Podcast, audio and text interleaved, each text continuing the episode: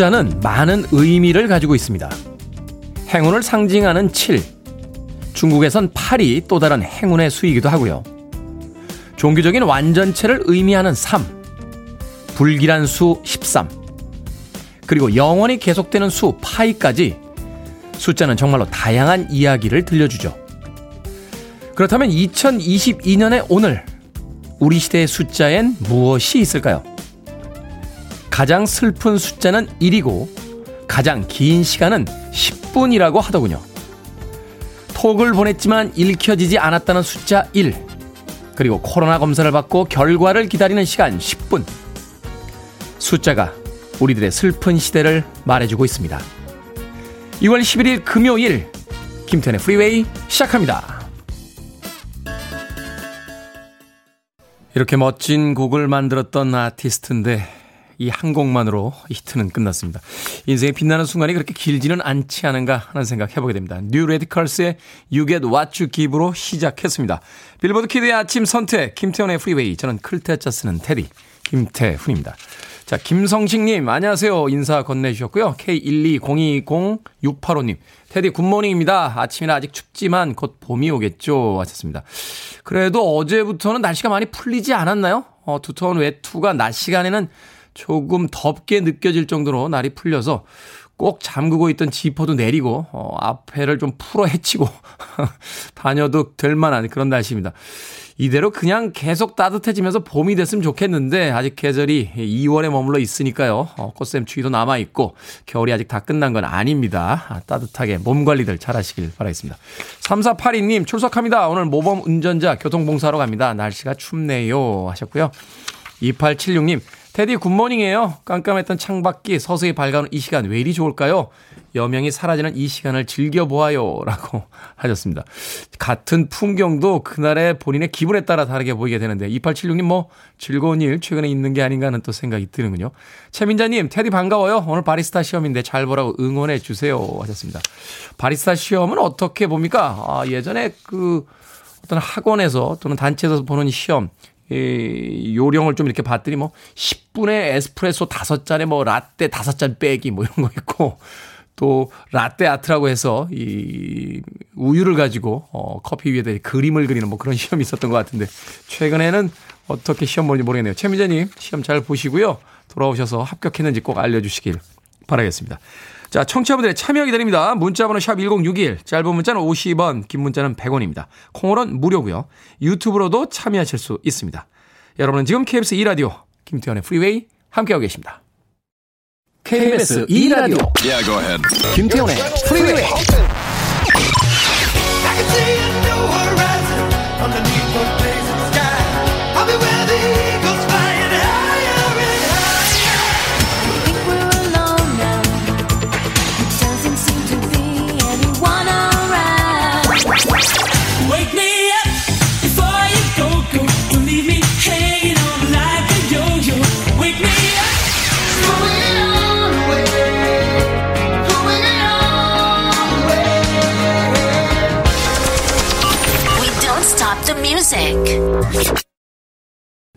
멋진 곡이었죠. 빠른 리듬도 튀는 멜로디도 없었습니다만 분위기가 아주 멋진 음악이었습니다. 그로브 디어리의 Tell Me 들으셨습니다. 자, 김정환님, 테디 남편이 어제 제불안 과음하고 오늘 알람 소리 못 듣고 늦잠 잤대요. 택시 타고 출근 중이라고 하는군요. 이그, 옆에 아내 없는 티를 낸다니까요. 저는 지금 산후조리원에 있습니다. 라고 하셨습니다. 참 이 글이라는 건 놀라운 것 같아요. 어, 별 내용은 아니잖아요. 그죠? 남편분이 어제 제불안 과음하고 알람 소리 못 듣고 늦잠 자셨다. 저는 지금 산후조리원에 있다. 라는 이 짤막한 몇 줄의 문장인데 행복하시다는 티가 이 몇 줄의 문장 속에 가득 담겨 있습니다. 이그 옆에 아내 없는 티를 낸다니까요. 하는 김정환 님의 이 한 줄이 어, 행복한 음, 결혼 생활을 하고 계시구나 하는 느낌을 충분히 전달했습니다. 김정환님에게 아메리카노 모바일 쿠폰 한 장 보내드릴게요. 남편분에게 전해 주십시오. 아침에 커피 먹고 정신 차려. 라고 한마디 남기는 것도 잊지 마시고요. 자, 조금준님, 토요일이 저의 53번째 생일입니다. 테디 멘트 듣고 싶어서 금요일에 미리 글을 올립니다. 그 옛날 시골에서 병원도 못 가고 목숨을 걸고 저를 낳아주시는 엄마께 고맙고 사, 감사하고 사랑한다고 전해드리고 싶습니다. 착하고 고운 마음씨를 가지시는 우리 엄마 사랑하고 사랑합니다. 라고 하셨습니다. 그러네요. 어, 예전 어머님들 참 대단하신 거죠. 지금이야 아이를 낳을 때 병원에 가서 낳고 또 응급 상황이 벌어지면 의사 선생님들이 또 해결해 주시고 이후에는 산후조리원까지 가게 되는데 그 옛날 시골에서 병원도 없이 집에서 아이를 낳던 엄마들 정말 그러네요. 어, 본인의 목숨을 걸고 아이를 낳아주신 그 어머님들에게 진심으로 감사하다는 어, 인사를 꼭 전해야 될 것 같습니다. 조금주님, 53번째 생일이라고 하셨는데 그 생일에 본인보다 더 나이가 많은 엄마에 대한 사랑이 너무 물씬 느껴져서 아침에 저까지 기분이 좋아졌습니다. 자, 이계명님. 어젯밤 잠이 안 와서요. 뒤척였더니 아내가 갑자기 이불을 박차면서 거실 가서 자! 이러는데 눈물이 났습니다. 잠을 못 자면 왜 못 자냐고 묻든지 무슨 걱정거리가 있냐고 물어야 되는 거 아닙니까?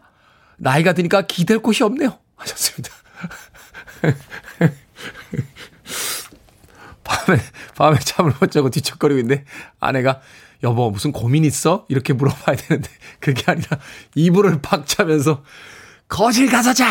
라고 소리를 질렀다고. 이계명님 갱년기 오셨네요. 눈물이 활칵 쏟아집니다. 라고 하시는 거 보니까 옆에 계시는 아내도 갱년기가 아닌가 하는 생각이 드네요. 짜증나죠? 이계명님. 뭐 드릴까요? 마트 상품권 보내드릴게요.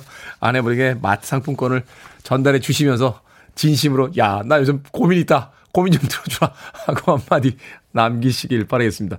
7161님께서도요. 테디 남편이 인터넷 쇼핑에 빠져서 하루가 멀다고 택배를 시킵니다. 옷이랑 신발이 너무 많은데 사고 또 사고 사고 또 사고 맨날 입을 옷이 없다네요. 이제는 화가 납니다. 이런 남편 이대로 둬도 괜찮을까요? 하셨는데 안 괜찮죠? 이대로 놔두면 7161님 쇼핑에 빠졌다는 건 또 뭔가 고민이 있는 게 아닌가 물어보시길 바라겠습니다. 무슨 고민 있어? 이렇게 물어보셔야지. 왜 이렇게 사니? 라고 하면 또 눈물이 왈칵 쏟아집니다. 7161님. 위스퍼스의 음악으로 위로해드립니다. Rock Steady.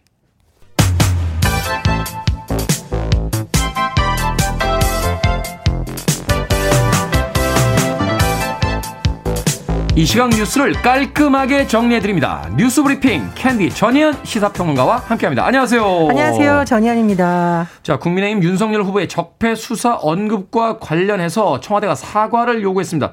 이례적으로 분노라는 표현까지 쓰면서 강력히 항의를 하고 있죠. 예, 국민의힘 윤석열 대선 후보가 중앙일보 인터뷰에서 한 발언 중에 집권하면 문재인 정권 적폐 청산 수사를 하겠다 등의 발언이 지금 정치권에 큰 파장을 일으키고 있는데요. 특히 문재인 대통령이 사실 대선과 관련해서 그동안에 거의 언급을 하지 않았고 질문을 받아도 적절하지 않다는 식으로 했었는데 어제는 굉장히 강력한 발언이 나왔습니다. 어, 분노한다. 공개 사과를 요구한다. 이렇게 요약을 할 수 있겠는데요. 이 문 대통령의 발언이 전해진 내용을 요약해 보면 첫 번째는 이 정부의 적폐를 수사해야 된다면 왜 검찰에 있을 때 못 본 척했냐. 지금 이 윤석열 후보가 중앙지검장 검찰총장 재직을 했었잖아요. 그럼 그때는 왜 만약 정부의 적폐가 있었다면 못 본 척했다는 것이냐라고 해석을 할 수 있겠고요. 그리고 어, 정부를 근거 없이 적폐 수사의 대상, 불것으로 불법으로 본 것에 대해서 강력한 분노를 표한다. 라고 좀 발언을 했고 또 사과를 요구한다라고 요구가 됐습니다. 그리고 이제 문 대통령이 7대 통신사와 한 인터뷰 내용이 지금 전해지고 있는데요. 이 내용은 10일 공개가 됐습니다. 과거 노무현 전 대통령 뭐 탄핵이라던가 퇴임 후에 굉장히 비극적 일이 많았었는데 네. 우리 정치 문화가 달라지지 않았다라고 지적을 했고 정치권이 분열과 갈등을 일으켜서는 안 된다. 이렇게 언급한 내용이 전해지고 있습니다. 국민의힘은 이제 공식적으로는 특히 뭐 이준석 대표나 이런 사람들의 입장을 요약해 보자면 대통령의 사과 요구는 선거의 기비 아니냐라고 반발하고 있는데 윤석열 후보의 어제 발언을 보면 인터뷰를 했을 때와 조금은 뉘앙스가 달라졌어요. 하지만 사과를 하지 않았다는 게 대체적 해석인데 윤석열 후보의 발언이 단어가 좀 묘합니다. 이게 우리 문재인 대통령님과 네. 저와 같은 똑같은 생각이라고 할 수 있다. 그러니까 우리 문 대통령이라는 표현을 굉장히 여러 차례 사용을 했었고 당선되면 어떤 사정과 수사에도 관여하지 않겠다라고 입장을 밝혔습니다. 그런데 이제 윤 후보가 이 대선을 얼마 앞 앞두고 이런 발언을 한 것에 대해서는 당 내에서의 반응을 좀 엇갈리는 것으로 전해졌습니다. 뭐 일각에서는 이것이 지지층 결집에 도움이 될 것이다라는 분석도 나오지만 일각에서는 지금 단계에서 이게 후보가 할 일이냐 그런 말을 꼭 할 필요가 있느냐라고 지적하는 것으로 나와 있고요. 또 보수 언론에서도 사설을 통해서 신중치 않은 발언이라는 비판이 나오고 있는데 어쨌든 워낙 대선이 얼마 남지 않은 상황에서 이런 형국이 또 어떤 파장을 불러 일으킬지 관심을 모읍니다. 선거가 아, 어떤 국민의 화합의 자리가 돼야 되는데 너무 대결 구도로 가고 있는 게 아닌가 하는 좀 우려도 드는군요. 자, 지난 2018년 한국 서부 발전 태안 화력 발전소에서 컨베이어 벨트에 몸이 끼어 숨진 고 김용균 씨. 사고 책임자들에 대한 1심 법원의 선고가 나왔는데 원청업체 대표는 무죄를 선고받았어요. 예, 이 김용규 씨의 사망이 참 우리에게 많은 것을 생각하게 했습니다. 네. 김용규 씨가 20대 하청 노동자입니다. 그리고 지난 2018년 12월 태안 화력 발전소에서 혼자서 업무를 하다가 컨베이어 벨트에 끼어 숨진 채 발견이 됐는데요. 이 사건을 계기로 사실은 중대재해처벌법을 빨리 제정해야 된다는 목소리가 높아지는 계기가 됐습니다. 그렇죠. 그런데 이제 정작 김용균 씨에 대한 재판 선고 1심 결과가 나오기까지 3년 2개월이나 걸렸는데 요약해 보자면 이 관계자들에 대해서 벌금형을 제외하고는 금고 이상의 실형을 선고받은 책임자가 한 명도 없었고요. 음. 지금 김용윤 씨의 어머니를 비롯해서 관계자들이 또 이 피해자들이죠. 피해자들 관계자들이 매우 강력히 반발하고 있는 상황입니다. 재판 내용을 요약해 보면은요. 1심 선고 방 공판에서 업무상 과실치사 혐의로 기소된 원청업체인 한국서울발전 김병숙 전 대표에게 무죄가 선고가 됐습니다. 그 이유는 컨베이어 벨트의 위험성을 원청업체 사장이 구체적으로 인식했다고 보기 어렵다라는 거고요. 나머지 서부발전 임직원과 협력업체인 한국발전기술 임직원 등에게는 유죄가 인정됐는데 집행유예나 벌금형이 선고가 됐습니다.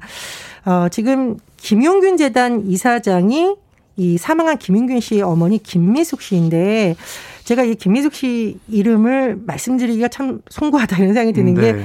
게이 중대재해처벌법이 제정되는 과정에서 이 김미숙 씨가 국회 부근에서 차가운 바닥에서 단식 농성을 한 바가 있습니다. 음. 그래서 그렇다면 중대재해처벌법은 이번에 적용이 안 됐나 되지 않았습니다. 그 이유는 참 이걸 어떻게 봐야 될까요? 김용균 씨 사망 뒤에 이 여론이 높아져서 중대재해처벌법이 제정이 됐지만 지난달 27일부터 시행되고 있기 때문에 네.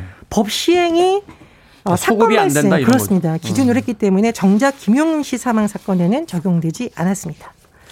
안타까운 뉴스네요. 자, 출생률 위기가 심각합니다. 지방의 국립대들은 신입생을 충원하지 못하는 상황이라고 하는데 정부의 전망에 따르면 2040년에는 대학생의 숫자가 절반 이하로 떨어질 거라고요? 그렇습니다. 지금 지역의 국립대학들이 뭐 73%, 80% 이런 식으로 신입생 충원율 목표를 다 채우지 못하고 있다라고 해요.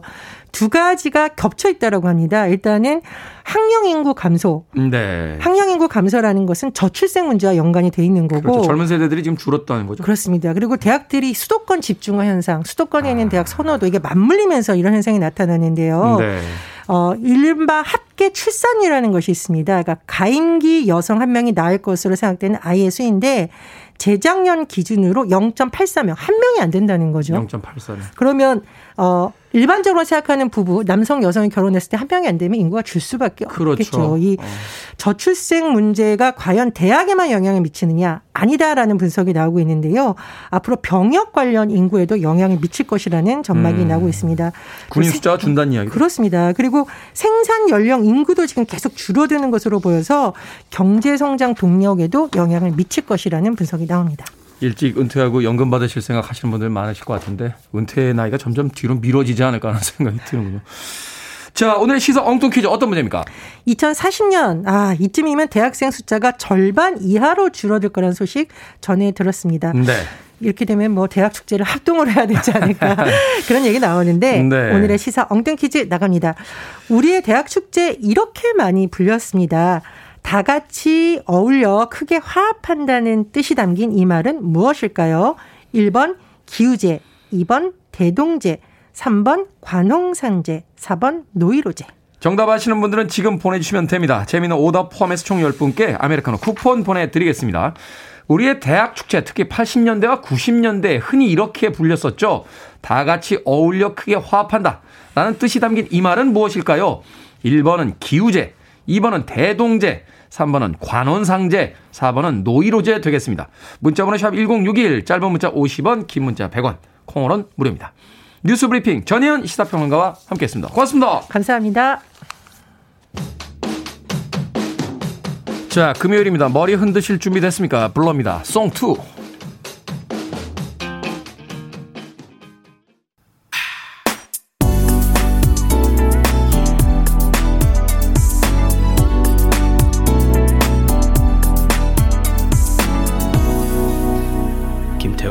Freeway.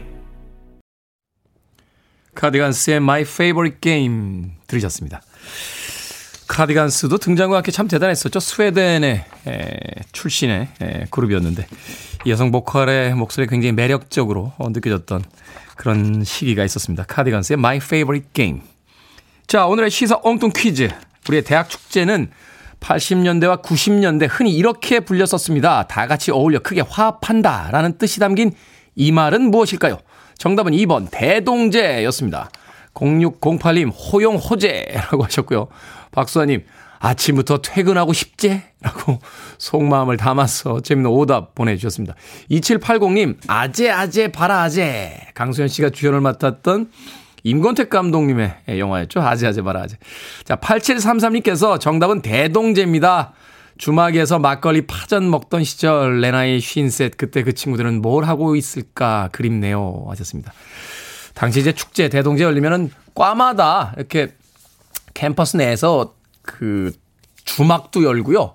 뭐 기념품도 만들어서 팔고 했던 그런 풍경들이 있었습니다. 저도 그때 3학년 때 제가 과회장이었거든요. 어, 과회장이어서 저희도 주막을 했었는데 에, 파전을 만들어 팔다가 파가 떨어진 거예요. 그래서 급한 마음에 잔디를 뜯어서 파전을 붙였던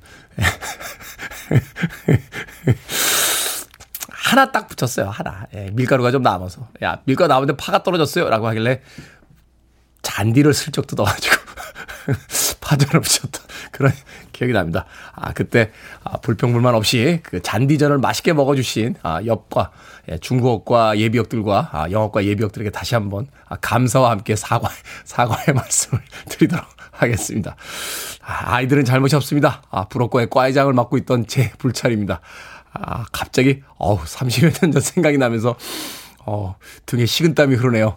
아, 죄송하다는 말씀 다시 한번 방송을 통해서 전해드립니다.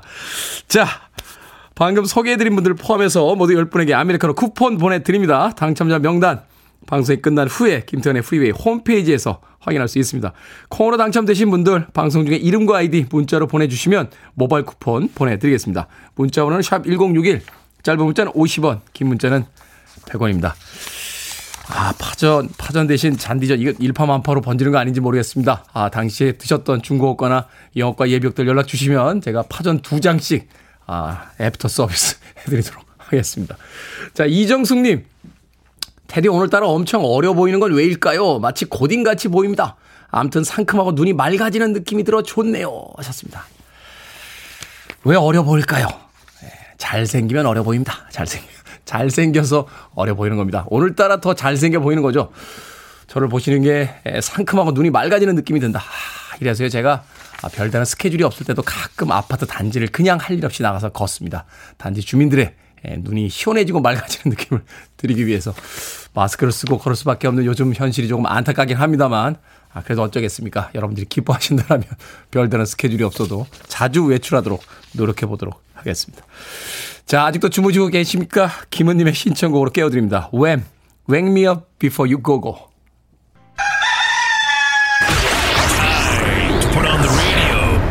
김태훈의 Freeway. Are you ready?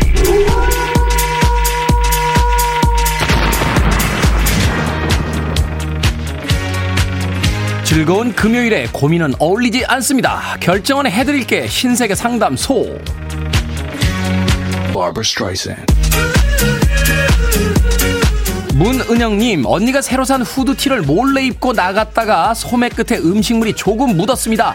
이실직고를 할까요? 아니면 모른 척하고 옷장에 그냥 넣어둘까요? 그냥 모른 척 옷장에 넣어둡시다. 어쩌면 안 걸릴지도 몰라요.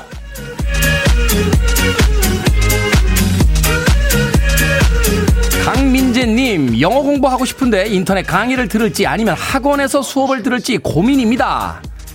인터넷 강의 들읍시다. 추워서 가기 싫다, 멀어서 가기 싫다, 학원은 안갈 핑계가 너무 많거든요.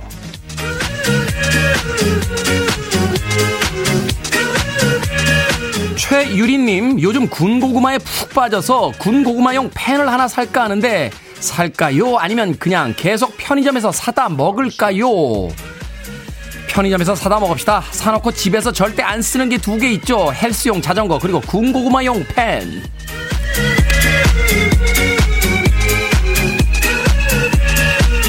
최현진님, 아들과 딸이 집 베란다에서 채소를 재배하자고 아우성인데 파가 좋을까요? 아니면 방울토마토가 좋을까요? 방울토마토. 아들, 딸이 키워서 바로 먹을 수 있는 걸 키워야 열심히 키웁니다.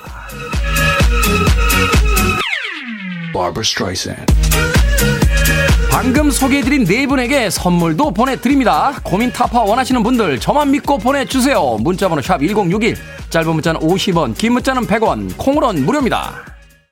You're listening to one of the best radio stations around. You're listening to 김태훈의 Freeway.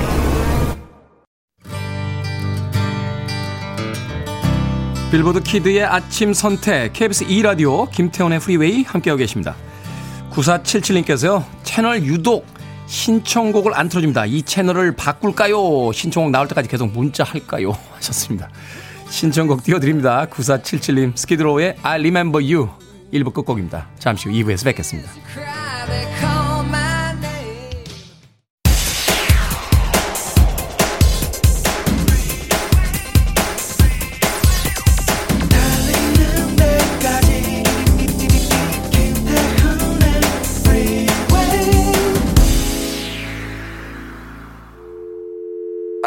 Your arms around me. I need to feel your touch.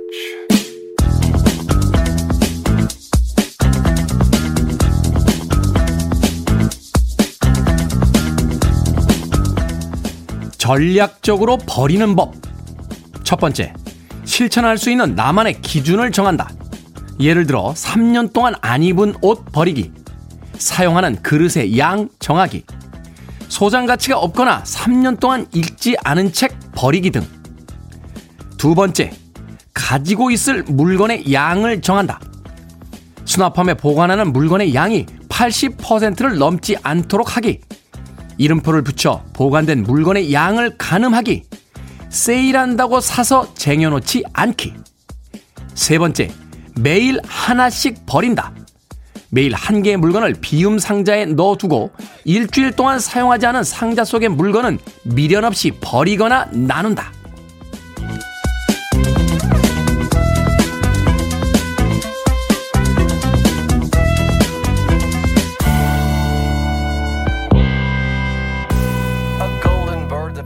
뭐든 읽어주는 남자. 오늘은 전략적으로 버리는 법을 읽어드렸습니다. 스스로가 maximalist라고 생각하십니까? 아니면 minimalist라고 생각하십니까? 목록을 듣는 순간 버려야 할 물건들을 떠올리기보다 아, 예쁜 비움 상자를 사야겠다. 라는 생각이 들었다면 확실한 maximalist입니다. 이미 있는 걸로도 충분히 살아갈 수 있지만 끊임없이 새로운 걸 사고 싶고 안 쓰는 물건 팔겠다며 중고 마켓에 들어갔다가 잡동사니를 잔뜩 사게 되는 마음 충분히 이해가 되긴 합니다만 이번 주말엔요 물건이든 마음이든 몸이든 꽉 차 있는 것들을 좀 덜어내보는 건 어떨까요? 부족하고 모자란 대로 불편함 속에서 느낄 수 있는 자유로움이 있습니다. 이재경님께서요, 릴리 콜린스의 아버님이시네요. 노래 좋아요. 라고 하셨습니다. 릴리 콜린스, 아, 최근에 각광받고 있는 젊은 배우죠. 릴리 콜린스의 아버지, 필 콜린스가 있었던 제네시스의 Throwing It All Away 들으셨습니다. 저도 릴리 콜린스 참 좋아합니다. 아, 최근에 그 에미리 파리에 가단가요? 그 드라마, 아, 미니 시리즈 아주 재밌게 예, 봤습니다. 그런 생각이 들더군요. 어, 나이든 이들이 자리를 비우는 동안 젊은 세대들이 그 자리를 또 채우고 있구나 하는 생각이 들면서 릴리 콜린스의 연기 예, 굉장히 재밌게 봤던 그런 기억이 납니다. 자, 오늘 뭐든 읽어주는 남자. 음, 전략적으로 버리는 법 읽어드렸습니다. 스스로가 maximalist라고 생각하십니까? 아니면 minimalist라고 생각하십니까? 아, 김은 씨께서요. 저도 책은 못 버려요. 테디는 minimalist라고 하셨는데 에, 저는 minimalist라고 주장하는 maximalist입니다. 예, 엊그저께요. 서재 정리 다시 한번 했어요. 그래서 책을 한, 한 3, 400권 버린 것 같아요. 어, 버리고 나서 너무 이제 개운한 느낌이 들어서 바로 인터넷 서점에 가서 또 책을 주문했습니다. 왜 버리는 걸까요? 네, 새로 사기 위해서 우리는 버립니다. 저는 그렇게 주장합니다. 왜? 안 버리면 새로 산 걸 쌓아둘 데가 없으니까 새로 사기 위해서 버린다. 이은희님, 집에 물건 새 거 한 개 들어오면 무조건 집안에 있는 한 개 버리기 실천하고 있습니다. 하셨고요. 이봉서님, 안 입는 옷을 자주 버리는데 어디서 나오는지 버릴 때마다 한 포대기씩 나옵니다. 하셨습니다. 저도 사실 minimalist를 지향하고 있거든요. 어, 헨리 데이비드 소로의 그 월든이라는 책을 가장 좋아하고 몇 년 전에요. 그 일본의 한 그 작가가 썼던 나는 단순하게 살기로 했다라는 책을 굉장히 인상적으로 봤어요. 그분은 정말 대단하더군요. 집에 수저 하나, 젓가락 하나, 볼펜 한 자루 방에는 아, 침대도 귀찮다고 까는 그 매트리스에 이불 하나, 베개 하나 이렇게 놓고 삽니다. 옷장에 딱 보면 갈아입을 옷 한 벌 걸려 있고 오늘 입고 나갈 옷 한 벌 딱. 어떻게 인간이 이렇게 살 수 있는가라고 하는데 그분은 몇 년째 아무런 불편함이 없이 그렇게 살고 있대요. 사실은 어, 많은 물건들이 우리의 삶을 오히려 발목 잡고 있는 게 아닌가 하는 생각도 들었습니다. 우리는 쓸데없는 물건을 사들이고 그 물건 값을 갚기 위해 인생을 낭비한다라고 하는 음, 문장이 굉장히 기억에 남는 음, 그런 책이었습니다. 자, 김태훈의 프리웨이 2부 시작했고요. 어, 뭐든 읽어주는 남자 김태훈의 프리웨이 검색하고 들어오셔서 홈페이지 게시판 사용하시면 됩니다. 말머리 뭐든 달아서 문자라도 참여가 가능하고요. 문자 번호는 샵 1061, 짧은 문자는 50원, 긴 문자는 100원, 콩으로는 무료입니다. 채택되신 분들에게 촉촉한 카스테라와 아메리카노 두 잔 모바일 쿠폰 보내드리겠습니다. I want it, I need it, I'm desperate for it. Okay, let's do it. 김태훈의 프리웨이 베이징 동계올림픽이 한참 열리고 있죠. 오늘도 우리나라 선수들의 경기가 있습니다. 그 선수들의 선전을 기원하면서 응원곡으로 두 곡 이어서 들려드렸습니다. Quiet Riot의 Come on feel the noise 그리고 토니 바질의 Mickey까지 음악 두 곡 이어서 들려드렸습니다. 자, 9748님께서요. 우리 집 고양이 자두가 사랑하는 방송입니다. 김태현의 프리웨이 잘 듣고 있습니다. 좋은 하루 보내세요 하시면서 사진을 한 장 보내주셨는데 스마트폰으로 어, 제 방송 들으시면서 무릎 위에 고양이 자두가 아 고양이가 아니라 고냥이라고 쓰셨네요. 고냥이 자두가 방송을 듣고 있는 아주 재미있는 사진 보내주셨습니다. 얼굴을 좀 들어서 얼굴을 보여줬으면 좋았을 텐데 뒤통수만 보이네요. 고냥이 자두. 고양이 집 사셨군요. 9748님. 고양이 자두도 듣고 있으니까요. 제가 마트 상품권 보내드릴게요. 맛있는 간식 사서 고양이 자두에게 전달해 주시길 바라겠습니다. 강규민님, 테디, 장인 어른이 실직을 당하시고 1년간 일을 못하며 소가리를 하셨는데 어제 병원 관리직으로 들어가셨어요. 그동안 얼마나 힘드셨는지 자식들에게 면목이 없었다며 눈물을 보이시더라고요. 오늘 장인 어른 뵈러 가서 축하 파티 해야 될 것 같습니다. 하셨습니다. 아, 왜 면목이 없습니까? 지금까지 아이들 그렇게 잘 키워주셨는데 나이가 있으셔서 조금 쉬시는 기간을 가질 수도 있는 거죠. 강기민님께 제가 아, 치킨 한 마리 보내드리겠습니다. 아, 힘내시라고 장인 어른에게 예, 전달해 주십시오. 역시 재취업 때는 치킨 아니겠습니까? 예, 모처럼 또 가족들 만나서 하하호호 또 웃는 얼굴들 보실 수 있겠네요. 어, 새로운 직장에서도 어, 장인 어른 잘 다니시길 바라겠습니다. 건강이 제일 중요하니까요. 건강하십시오. 자, 7529님, 오늘 4년 계약 만료로 마지막 출근 중입니다. 근무 기간이 4년인 걸 알고 입사했지만 막상 마지막 날이 되니 마음이 헛헛하네요. 정이 들었나 봅니다. 출근길은 항상 프리웨이였는데 퇴사 후에 늦잠 며칠만 자고 다시 프리웨이 들으러 돌아올게요. I will be back 이라고 하셨습니다. 4년간 고생하셨습니다. 더 좋은 직장 분명히 금방 나타날 겁니다. 아메리카노 모바일 쿠폰 한 장 보내드릴게요. 커피 한 잔 하시면서 모처럼의 아침의 여유 즐기시길 바라겠습니다. 7529님. 자, 김미영님의 신청곡으로 갑니다. 아, 퇴사하시고 또 재취업하신 분들에게 응원곡으로 또 한 곡 준비했습니다. 존 파의 St. Elmo's Fire.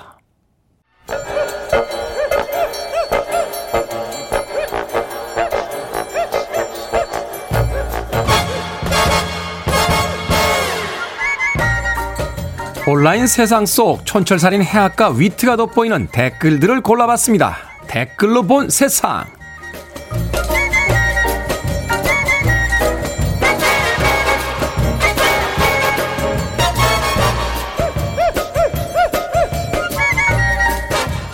첫 번째 댓글로 본 세상. 베이징 동계올림픽 남자 쇼트트랙 개인 1500m에서 우리 황대현 선수가 금메달을 땄습니다. 뒤이어서 캐나다의 스티븐 디부아 선수가 은메달을 차지했는데요. 이 디부아 선수가 인터뷰에서 한 말이 화제가 되고 있어요. 선두권을 유지하는 쉬운 방법은 황대헌을 따라가는 것이었다. 그가 빠르게 달려서 2위를 지켜낼 수 있었다. 라고 한 건데요. 여기에 달린 댓글들입니다. 우주님, 어머, 경쟁자에게 공을 돌리는 캐나다 선수, 멋진데요. 일억님, 충분한 실력이 있음에도 은메달을 아쉬워하는 대신 상대를 인정해주는 솔직함, 대인입니다. 금메달만큼이나 멋있습니다. 이야, 캐나다 선수 인성도 멋지고요. 이름도 멋있습니다. 뒤바, 뒤바, 뒤바, 뒤바, 뒤바.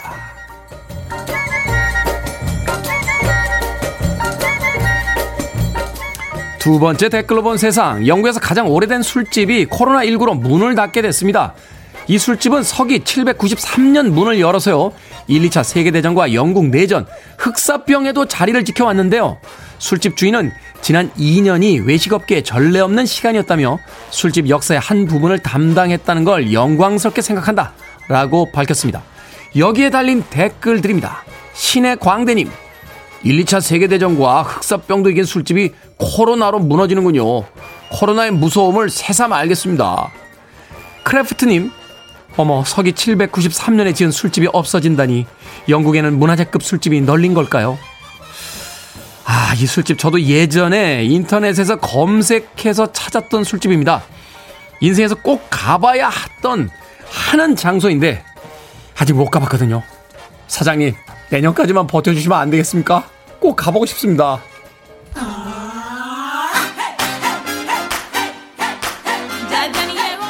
제니퍼 로페즈입니다. Let's get loud.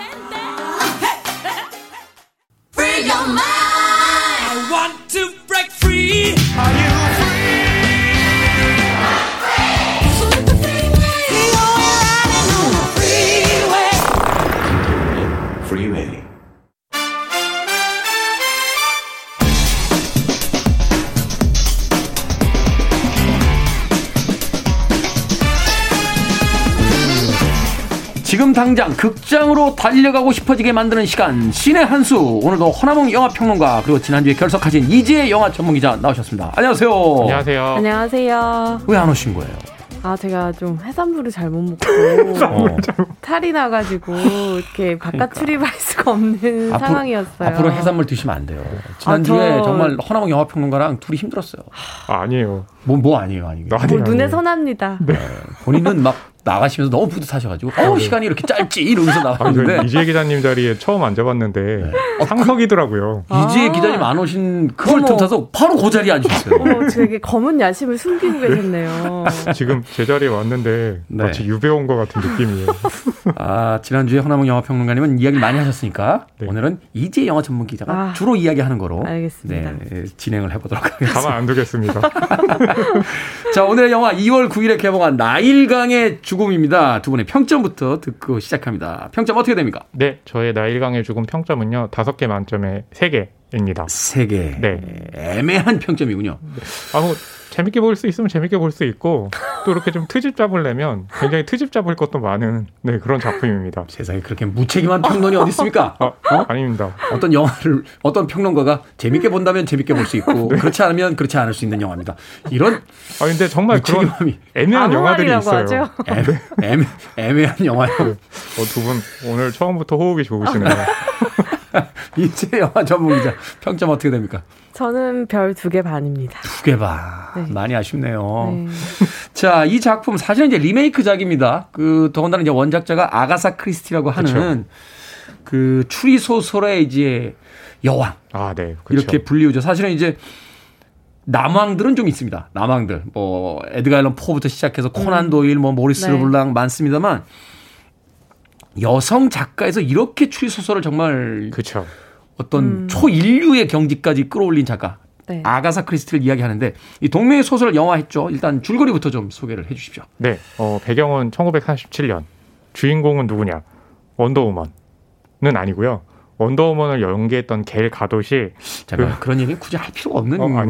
그걸 제가 왜 오늘 이렇게라도 얘기하지 않으면 말할 시간이 없는 것 원더우먼을 같아서 연기했던 갤 가돗이 이제 등장을 네, 하죠. 어, 리넷 이라는 상속녀예요. 네. 돈이 엄청 많아요. 음. 리넷에게는 친구가 있습니다. 재클린. 재클린. 누구냐? 오티스의 비밀 상담소에 나왔던 에마 매키. 네. 네. 둘이 굉장히 절친인데 네. 어, 재클린이 이제 결혼할 남자가 있어요. 네. 아미 해머가 연기한 사이먼. 아미 해머는 어디 나왔습니까? 어, 아미 해머는 네. 콜미바이 네임이 나왔죠. 네. 자, 아미 해머. 자, 네. 정리하겠습니다. 아름다운 상속녀 리넷이 친구인 재클린에게 재클린의 약혼자인 사이먼을 소개받는다. 그렇죠. 음. 그러면서 어, 둘이 한번 춤을 춰봐 라고 했는데 6개월 뒤 갑자기 그 위치가 바뀝니다. 아, 그래요? 네. 어떻게 바뀌냐면 리넷과 사이먼이 약혼을 해서 이제 결혼을 앞두고 있어요. 친구의 약혼자를 뺏은 거군요. 그렇죠. 잘못된 6주 뒤에. 만남이 된 거죠. 네. 그러니 제클린의 입장에서는 가만히 있을 수 있을까요? 화가 나죠. 네. 그러면서 나일강으로 가는 유람선에 탔는데 일이 벌어집니다. 일이 벌어집니까? 예, 누가 죽었는지는 얘기 안 하겠습니다. 누가 죽었는지는 얘기는 안 하지만 제클린이 범인이군요. 아닙니다. 아니, 아닐까요? 잠깐만요. 제가 그럴 줄 알고 잠깐만요. 아닙니다라고 했지만 아닐 수도 있고 일 수도 있습니다. 네. 아무튼 여기까지만 결정적인- 하겠습니다. 결정적인 스포일러를 지금. 아닙니다. 깜짝 놀랐네요. 저번 주에도 이 지경이었나요? 자, 원작 내용을 이미 알고 있는 분도 네. 계시고, 네. 어, 예전에 제 기억이 맞다면, 그, 당대 최고의 여배우였죠. 그, 어, 미아 미아 페로우. 페로우가 이 네. 재클린 역할을 페로가 했었죠. 연기를 했었죠. 네. 연기를 그 했던 이제 원작 원작에서 네. 바로 만들어졌던 첫 번째 영화가 있었는데 그 네. 영화를 또 보신 분들 계실 것 같아요. 네. 원작 내용 알고 있는 분들도 이 영화 재밌게 볼 수 있는 포인트가 있습니까? 저는 어 일단 원작 영화들을 너무 좋아하고 특히 아가사 크리스티의 이 포아로 탐정 시리즈물을 다 좋아하거든요. 바로 이 그 카이젤 수염이라고 아주 기묘한 수염 이렇게 위로 올라가는 수염. 네. 그래서 이 원작도 다 보고 원작 소설도 다 보고 원작 영화, 영드까지 다 본 사람 입장에서는 어 원작 내용을 알고 있는 관객들이 재밌게 볼 요소들이 있긴 있는데 큰 재미를 느끼기에는 어렵다라고 말씀드릴 수 있을 것 같아요. 아, 그렇군요. 이게 사실은 이제 내용을 알고 있을 때는 네. 그 같은 내용을 어떻게 연기하느냐, 그렇죠? 또 어떻게 영화적으로 보여주느냐 이게 중요한 건데. 네, 연출의 묘가 더 돋보이기 마련인데 그 부분에서의 장점이 사실 드러나지를 않고요. 아. 일단 원작을 굉장히 의식하고 있어서 여러 가지 세세한 설정들, 뭐 인물들의 성격이나 뭐 직업 이런 것들을 바꾸고 소소하게 바꾸거나 뭐 아니면 섞거나 인물들을 아니면 설정을 마지막에 비트는 그런 식의 이제 작업들을 각색 작업들을 거쳤는데 사실 중요한 건 그것들이 뭐 원작과 얼마나 다르냐 안 그러냐 보다는 이렇게 그 변화로 인해서 이 영화만의 오리지널리티가 생겼, 생겼다. 이 음. 부분이 중요한 것 같아요. 그건 또 연출력으로 가늠이 될 텐데 그 부분에서는 원작과 다른 이 시리즈만의 오리지널리티를 확보하지 못한 것으로 저는 봤거든요. 음, 네. 그래서 좀 아쉬움이 많이 남았던 것 같아요. 굳이 다시 만들었다라면 리메이크 했다라면 뭔가 좀 있어야 되지 않는가. 그쵸. 그 이전 작품에 없었던 것들이 네.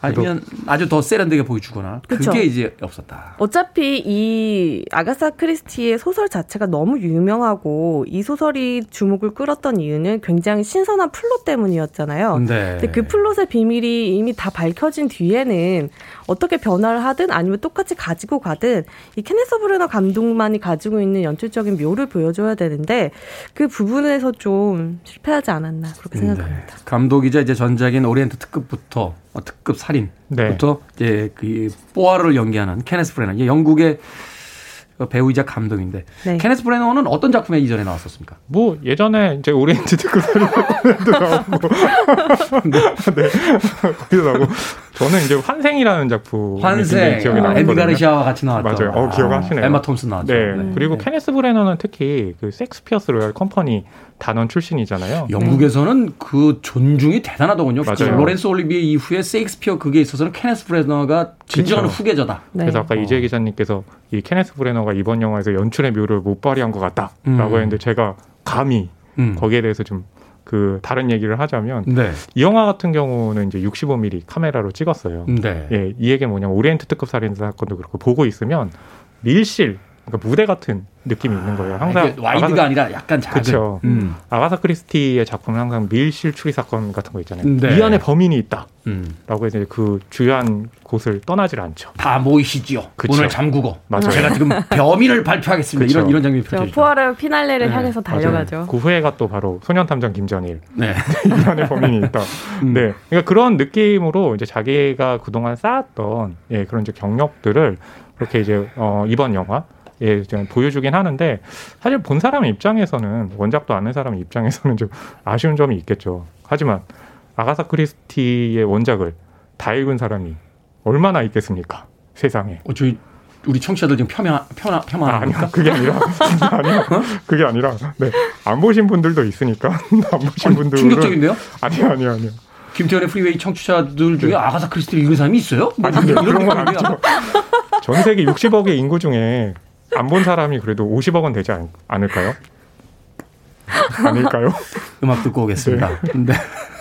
신지님께서 오늘도 편애 방송이라고 하셨는데 보십시오. 벌써 이 허남웅 영화평론가의 만행은 진정한 편애 방송인지 공정하게 진행합니다. 디페시 모드입니다. Policy of Truth. 영화 나일강의 죽음의 예고편에 수록됐던 음악이었죠. 디페시 모드의 Policy of Truth 듣고 왔습니다. 빌보드 키드의 아침 선택, KBS 2라디오, 김태현의 프리웨이. 오늘 신의 한수, 허남웅 영화평론가, 이제 영화 전문기자와 함께 영화 나일강의 죽음에 대해서 이야기 나누고 있습니다. 2476님께서 오늘 방송사고 많네요 하셨습니다. 두 분이 너무 방송사고를 많이 내가지고 제가 그거를 수습하느라고 오늘 너무 힘드네요. 노 코멘트 하겠습니다. 자, 임수성님께서는 톰과 제리라고 하셨는데 톰과 제리는 적절치 않습니다. 배트맨과 조커로 해주시죠. 자, 자, 이 이집트에 여행 온 것 같다 하는 관람평이 많았습니다. 네. 이게 잘못하면 추리 영화가 아니라 네. 어, 관광 영화로 전락할 위기인데 그쵸. 그래도 뭐 영화를 통해서 이 코로나 시기에 보지 못했던 풍광을 보는 또 즐거움이 있잖아요. 어떻습니까, 네. 영화? 사실 이 관람평이 많은 걸 시사해 주는 것 같아요. 이 영화의 장점이자 단점을 다 드러내고 있는데 네. 일단 차별점은 확실히 돼요. 이 원작 영화에 비해 원작 영화나 드라마 시리즈에 비해서 굉장히 스케일이 크고 이 살인 사건의 무대가 되는 이 호화 역에서 카르나코 같은 경우에는 이제 30주에 걸쳐 직접 제작하다 보니까 이 역에서 곳곳을 구경하는 재미도 있고 아. 여기에 더해서 뭐 피라미드나 스핑크스 굉장히 스펙터클한 사건들이 이루어지는 아부심벨 신전 같은 이 나일강 주변과 이집트의 풍경을 보는 건 분명히 즐거운 일이고 네. 이전에 원작들에서 없었던 이 영화만이 가지는 차별점인데 사실 추리 영화잖아요. 그렇죠. 추리해 나가는 과정이 재밌어야 하는 법이고 그렇죠. 이 추리를 풀어 나가는 탐정 캐릭터가 중요한 법인데 이 포아로라는 캐릭터를 다시 현대로 불러왔을 때왜 불러왔느냐에 대한 질문을 계속 떠오르게 만드는 게 이 음. 캐릭터를 설정하는데 좀 문제였던 것 같아요.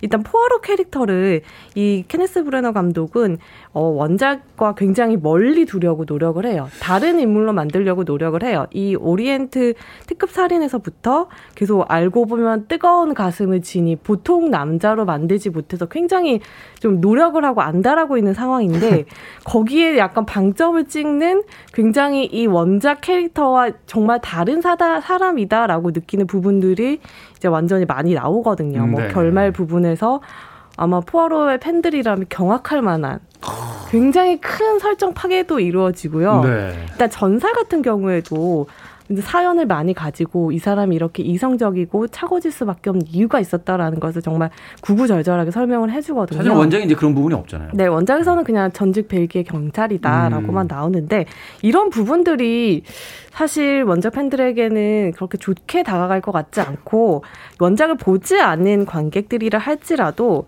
그러다 보니까 이 포아로라는 캐릭터가 굉장히 평범해져요. 그냥 음. 열혈 형사 캐릭터. 일반적인 히어로 캐릭터와 비슷해지기 때문에 그렇다면 이 영화의 originality 포아로의 차별점은 어디에 있는 것인가 계속 되묻게 되죠. 사실 이제 원작에서의 뽀아르는 약간 우스꽝스러운 남자잖아요. 그러면서 좀 귀여운 부석도 있고 그죠. 이성과 논리를 굉장히 맹신하는 사람이잖아요. 사람들이 사실은 이제 존중하는 척 하지만 약간 무시하다가 네. 그 사람의 어떤 날카로운 그 회색 세포라고 하나요? 회색 그 뇌세포죠. 회색 뇌세포를 통해서 이제 추리가 될 때 어떤 반전이 생기는데 네. 그런 것들이 이제 약하다. 네. 말하자면 이제 우리 셋이 있을 때 제가 포아로 같은 역할을 이제 하고 있는 건데요. 네? 네. 근데 이 포아로가 이제 매력이 있죠. 네, 매력이 있고 또 재밌는 사실이 뭐냐면 아가스 크리스티 원작에서 보게 되면 미스 마플을 주인공으로 한 영화보단 드라마가 많고요. 네. 네. 포아로는 영화가 많아요. 그렇죠. 예, 왜냐하면 포아로 같은 경우는 활동형의 탐정이잖아요. 바깥으로 돌죠. 그렇죠. 그러니까 나일강의 죽음 같은 거 보면 미스 마플은 집에서 그냥 그렇죠. 시장만 왔다 갔다 해서 안락형 탐정이라고 네. 얘기를 하죠. 그러니까 뭐냐면 이제 나일강의 죽음이나 오리엔트 특급 살인 사건 같은 경우는 그 멋진 풍광을 영화적으로 이용할 수 있는 부분이 있기 때문에 여기서도 또 나일강 그리고 또 이집트의 피라미드 이게 이 극 중에 살인 사건의 어떤 모티브와 음. 또 연결이 돼요. 아, 스포일러입니까? 아, 네, 스포일러까지는 아니고요. 스포일러 그 목까지 왔는데 제가 넘기진 않았습니다. 그렇군요. 네, 그래서 그것도 굉장히 중요하죠. 야, 나일관과 스핑크스 어, 강력한 스포일러를 또두 가지 해주셨습니다. 자 인상 깊었던 장면 하나씩만 짧게 소개해 주십시오. 어, 저는 이제 겔가도 이제 주인공으로 나오잖아요. 네. 보고 있으면 분명히 살인 사건이. 일어나면 보고 있으면 좋습니까? 아 니요 그게 아니라 하나씩 해주십시오. 네, 에르켈 푸아로도 굉장히 강력한 인물인데 극 중에 네. 겔가도는 또 원더우먼을 연기했잖아요. 그렇죠. 살인 사건이 만약에 바- 발생했을 때 겔가도시 가만히 있을까? 뭔가를 원더우먼처럼 할 것 같은 그런 음. 이 강력한 느낌이 있는 거죠. 음, 네, 그래서 그 장면이 굉장히 기억에 남습니다. 무슨 얘기인지 잘 모르겠습니다. 자, 이- 이제 영화 전문 기자.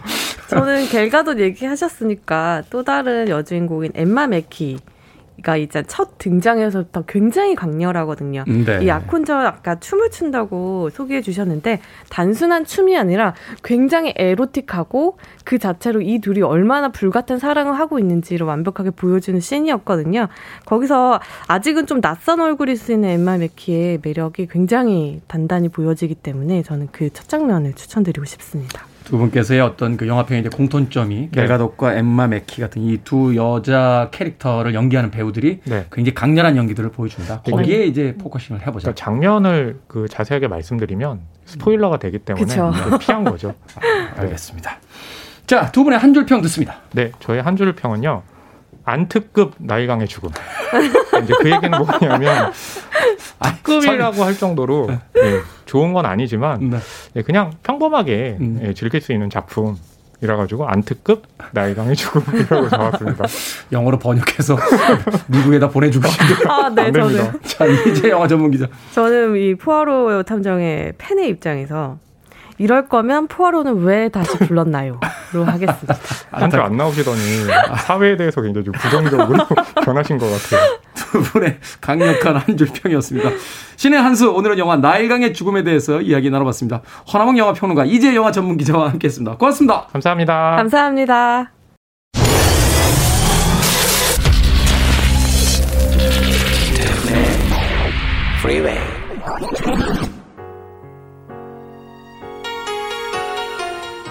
KBS 2라디오 김태훈의 프리웨이 오늘 방송 여기까지입니다.